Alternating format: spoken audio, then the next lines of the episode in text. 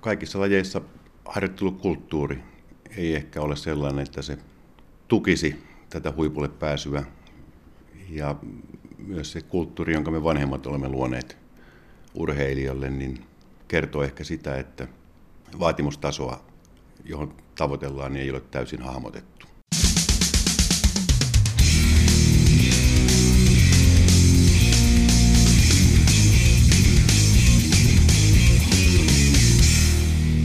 Urheilun ääni. Urheilun ääni on täällä taas studiossa Jarkko Laitinen ja Kimmo Muttilainen. tervetuloa. Ja tänään Kimmo, me jutellaan sellaisesta asiasta kuin fyysisestä harjoittelusta. Mitä sulle tulee ekana mieleen siitä? No jos ihan ekana tulee mieleen, niin totta kai hikinen sali, kuntosali vähän hämärä ja oikein isot painot ja sellainen oikein raavas mies siellä nostamassa puntteja, että niin että rauta taipuu. Niin, onko se se penkkipunnerus sitten se kuningaslaji? No ainakin varmasti monien mielestä. Ja fyysinen harjoittelu mielletään aika voimakkaaksi, voimakkaasti penkkipunnerukseksi, että ne on ikään kuin synonyymejä. Näinhän se on, mutta kyllähän fyysistä harjoittelua on paljon muutakin ja oikeastaan laji kuin laji vaatii sitä fyysistä harjoittelua. Jos katsotaan vaikka sadan metrin juoksijoita, niin ne on usein melkoisia lihaskimppuja. No se on kyllä totta ja fyysistäkin voima on erilaista, vaikka Usain Bolt ei välttämättä edusta sellaista, sellaista stereotypistä sadan metrin juoksia, niin silti hänelläkin löytyy voimaa ja ennen kaikkea sitä räjähtävää voimaa ja nopeaa voimaa. Ja sitten taas jos mietitään jotain painon nostajaa, niin sillä välttämättä ei ole niin nopea voimaa, mutta sillä on taas sitä nopeasti, tässä, sillä on taas sellaista toisenlaista kestävää voimaa, ihan niin kuin eri tavalla. Joo, ja sitten voidaan mennä vaikka hiihtoon, mietitään jotain Marit Björgeniä. On nähty kuvia, kun hän vaihtaa vaatteita maalintulon jälkeen melkoiset hauikset. Ainakin meikäläinen kalpenee sen rinnalla. Kyllä, ja mikä sixpack, että enpä ole nais, naisurheilijalla kyllä moista nähnyt aikaisemmin. No näin se on, näin se on. Hän on jopa vähän pelottava ilmestys. Kieltämättä, kieltämättä. Mutta tuota niin, missä vaiheessa sun mielestä pitäisi toi voimaharjoittelu aloittaa? Niin, niin, jotenkin tuntuu, että täällä urheilulla on vallalla aika paljon mutukäsityksiä, että lyödään vasta sitten fyysinen harjoittelu mukaan vasta tuossa 15-16-vuotiaana ja ajatellaan, että sitten pystytään lyömään pojalle tai tytölle hurjat painot ja siitä vain puskemaan ja menemään eteenpäin.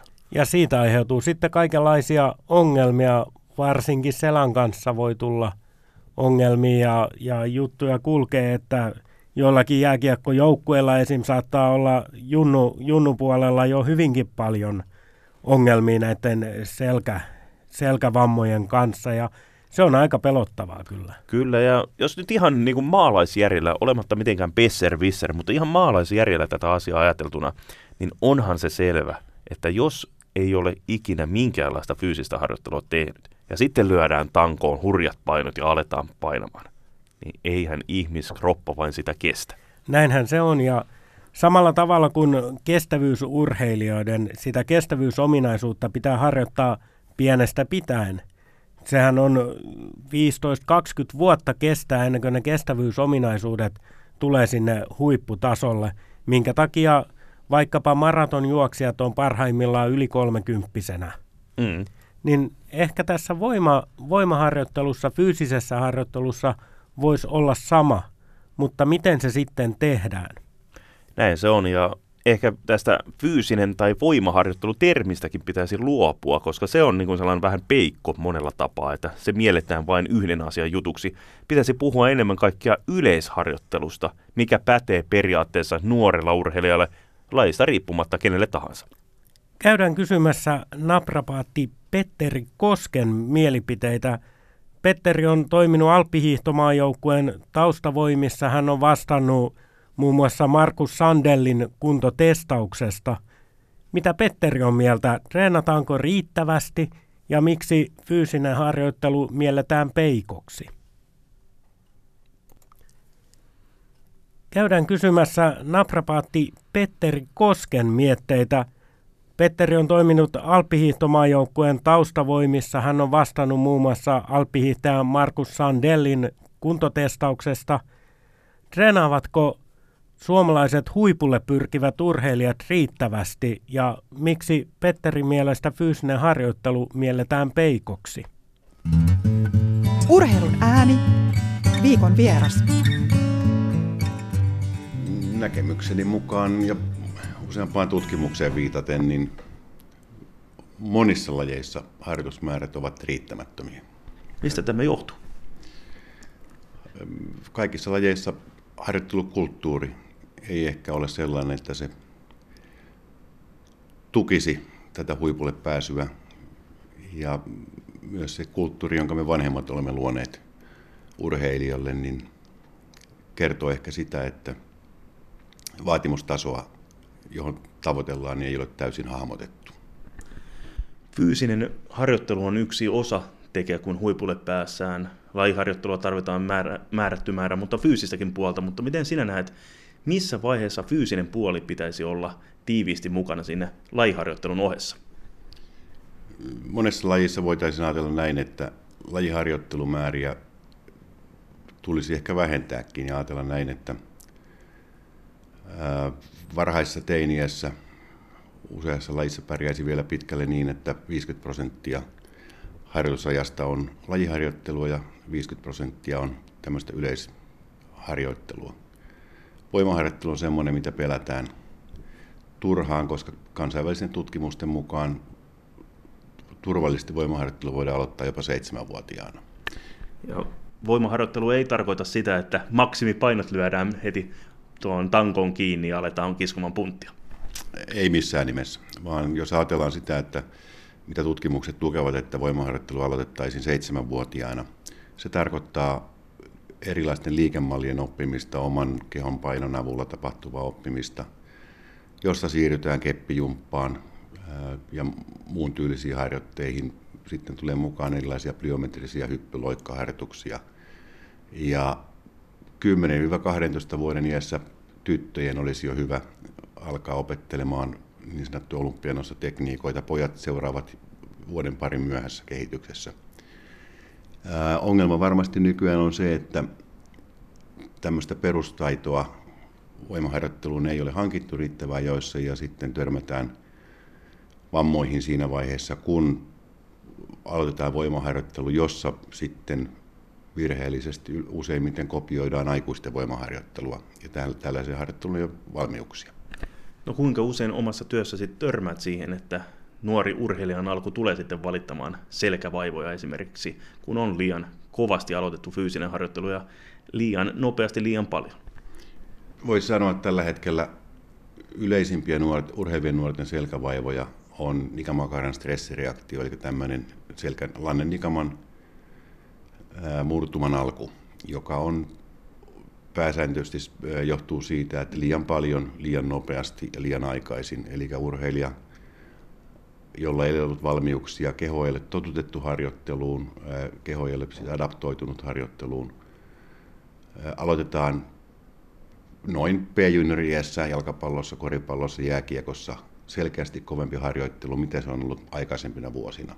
Ja tämmöinen termi, kun sanotaan, että ei ole tehty pohjia, niin varmasti tulee sitten esille tässä iässä vammoina.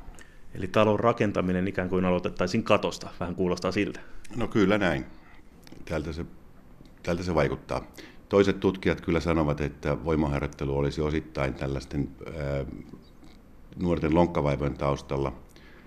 Ja tätä on tutkittu jalkapallossa kansainvälisesti ja osa tutkijoista sanoo, että reisiluun kaulan ongelmat jalkapallossa johtuisivat voimaharjoittelusta, mutta en ole ikinä törmännyt jalkapalloilijan, joka olisi tehnyt voimaharjoittelua liikaa, jollen en usko tähän teoriaan. Urheilun ääni. Viikon vieras. No mitenkäs sanot siihen, että kun olet tällainen uudistaja, niin kuinka paljon tätä pitää liputtaa, että tämä sinun sanomasi menee läpi, että sinun ideasi ostetaan ikään kuin? No kyllä sitä joutuu vastaanotella puhumaan päivittäin. Ja sama sitten toimin Kymenlaakson ammattikorkeakoulussa naprapatian opettajana, niin koulutuksessa tämä on erittäin tärkeä painopistealue. Ja vielä kun puhutaan lasten ja nuorten harjoittelusta, niin niiden ihmisten, jotka ovat valmentamassa siellä, niin heidän täytyisi olla perillä nimenomaan lasten ja nuorten harjoitusfysiologiasta. Joten kyllä sitä liputtaa täytyy vielä pitkään. Toimit nyt täällä Kymenlaakson alueella, mutta käyt myös Suomen rajan ulkopuolellakin puhumassa näistä asioista, niin kuinka hyvin ideoita siis sitten niin sanotusti ostetaan ja halutaan lähteä sen mukaan toimimaan? Pienen kriittisen keskustelun jälkeen niin usein tullaan siihen tulokseen, että näinhän asia taitaa olla ja ei missään nimessä ole kysymys mistään omasta ideasta, niin vaan se, että jos seurataan, mitä maailmalla tapahtuu harjoitusfysiologiatutkimuksessa ja mitä tapahtuu vaikka selkätutkimuksessa, niin nämä on ihan yleisiä tiedossa olevia asioita. Asiat tietysti täytyy kaivaa esiin, jos haluaa olla niistä kiinnostunut. Ja jotenkin tuntuu, että monissa asioissa Suomi tulee vähän jälkijunassa. No, sanoit itse noin, mutta tuota, allekirjoitan kyllä. Ja silloin kun puhutaan huippurheilun kehityksestä, niin me valitettavasti olemme aika monessa lajissa pudonneet, pudonneet takamatkalle ja joissakin lajeissa sitten eletään sellaisissa fantasioissa, jotka eivät ole täysin realistisia. Olympiakomitea asetti tässä muutama vuosi sitten muutos työryhmänkin ja sieltäkin jonkinlaista raporttia saatiin, mutta onko siitä ollut mitään konkreettista apua nyt työkaluksi sitten ihan aktiivisille toimijoille? Humuraportti ei välttämättä tuonut mitään uutta tullessaan. Puhutaan, että urheilijan keskiössä ja minusta tuntuu tällä hetkellä, että urheilijan keskiössä. Ja raporttia kun lukee, niin jos sitä vertaa Kanadassa tehtyyn vastaavaan raporttiin aikaisemmin, niin ilmeisesti Kanadasta on saatu suuria vaikutteita tämän raportin sisältöön. Ja oliko siitä sitten kustannuksiin nähden suurta hyötyä, niin kyseenalaistan. No mitä tästä pitäisi tehdä, jotta 2020-luku olisi sitten suomalaisen urheilun ja kehityksen kannalta parempi? Suomessa toimii Jyväskylän yliopiston yhteydessä liikuntatieteellinen tiedekunta ja liikuntabiologian laitos, kilpa- ja huippurheilun tutkimuskeskus, missä tehdään loistavaa tutkimusta. Ruotsissa vastaavasti on nimessä Östersundin yliopisto ja siellä heidän kansallinen talviurheilun tutkimuskeskus, joka on vienyt ruotsalaista maastohiihtoa pitkälle. He tekevät yhteistyötä paljon norjalaisten tutkijoiden kanssa, niin Suomessa pitäisi tämän kihun ja yliopiston tietotaidon siirtyä käytäntöön, käytännön valmennukseen. Mäkihypyssä esimerkiksi aikaisemmin on ollut, meillä on pitkät perinteet mäkihypyn tutkimuksessa, olemme olleet mäkihypyn tutkimuksessa johtava maa ja olemme olleet mäkihypyssä johtava maa ja nyt molemmat sekä tutkiminen että menestys on kyllä erkaantunut kovasti toisistaan. Ja aikaisemmin itävaltalaiset tutkijat kävivät oppimassa Suomessa mäkihyppyä ja ovat ilmeisesti vieneet sen tiedon sitten mennessään. Eli toivottavasti parempia aikoja tässä nyt odotellaan, että tartutaan niin sanotusti sarven ääreen ja ennen kaikkea siitä tutkimuskin rahaa löytyisi, mistä irrottaa. No ainakin meidän naapurimaissa tätä rahaa on tutkimukseen irrotettu ja menestys tietysti on nähtävissä norjalaisten maastohiiren osalta Keski-Euroopassa sekä Alppi että Alppihiiren että Mäkihypyn osalta. Urheilun ääni, viikon vieras. Melkoisen suoraa puhetta Petteriltä tuossa haastattelussa. Mitä mieltä oot, Kimmo? Pitäisikö tehdä jopa tämmöistä vallankumousta tähän fyysiseen harjoitteluun liittyen Suomessa? No Petterin tuntien sen verran, että mieshän on pitkään tutkinut näitä asioita, lukee paljon alan julkaisuja, tuoreita tutkimuksia, tekee niistä omia analyysejä, niin jotenkin tuntuu, että kyllä Petteri ainakin perillä on näistä asioista ja sitä kautta kyllä tuo fyysinen harjoittelu pitää ottaa ohjelmanumeroon jo samaan aikaan, kun itse lajiharjoittelukin alkaa. Ja fiksujahan hän tuossa puhui. Nimenomaan se, että ei, ei ole niitä painojen kanssa rellestämistä heti, vaan nimenomaan se oma kehon paino ja kaikenlaiset sellaiset luonnollisen liikkumisen kautta. Ja, ja tulee itselle mieleen vaikka puussa kiipeäminen ja siellä heiluminen. Tällainen kaikki pitäisi muistaa myös, ettei pelkästään ne foodis tai jääkiekko tai mitkä tahansa yhteiset treenit, ei pelkkää lajiharjoittelua, vaan muistettaisiin tämä monipuolisuus. Niin ja eikö se näin ole, että lajista riippumatta, niin oma keho pitää tuntea ensin, ennen kuin voidaan oppia jotain uutta tekemään omalla keholla. Eli eihän taloa rakenneta heti katosta lähtien, vaan kyllä siellä se kuuluisa kivijalka valetaan ensiksi. Näin se on. Onko tässä sitten sellainen, että nuorella urheilijalla tulee kiire. Että mietitään, että nyt mun pitäisi olla jo 15, 16, 17-vuotiaana maailman ykkönen. Onko enää semmoista kärsivällisyyttä odottaa sitä kehittymistä? Tämä on erittäin hyvä kysymys, vai onko vanhemmilla sitä kärsivällisyyttä? Vanhemmat, jotka maksavat lapsen harrastuksesta enemmän ja enemmän rahaa tänä päivänä, niin jotenkin tuntuu, että tässä oletetaan, että kun laitetaan rahaa, niin odotetaan saavan jonkinlaista tuotto, tuottoa siitä. Eli tässä on tällainen tuoton odotuksen toivo. Mä luulen, Kimmo, että tästä aiheesta me saadaan ihan uuskin podcasti joskus tulevaisuudessa. Hmm vanhempien rooli on aika mielenkiintoinen aihe, että siitä varmasti pystytään keskustelemaan. Mutta eiköhän tämänkertainen podi ollut tässä ja toivotetaan jälleen kerran ei muuta kuin parempaa ja ensi viikolla jälleen uudet kujeet, uudet aiheet. Kyllä vaan, harjoitelkaa kehon painon avulla. Kiitos ja moi moi. Moi moi. Urheilun ääni. Löydät meidät myös Facebookista Urheilun ääni ja Twitteristä at urheilun aani.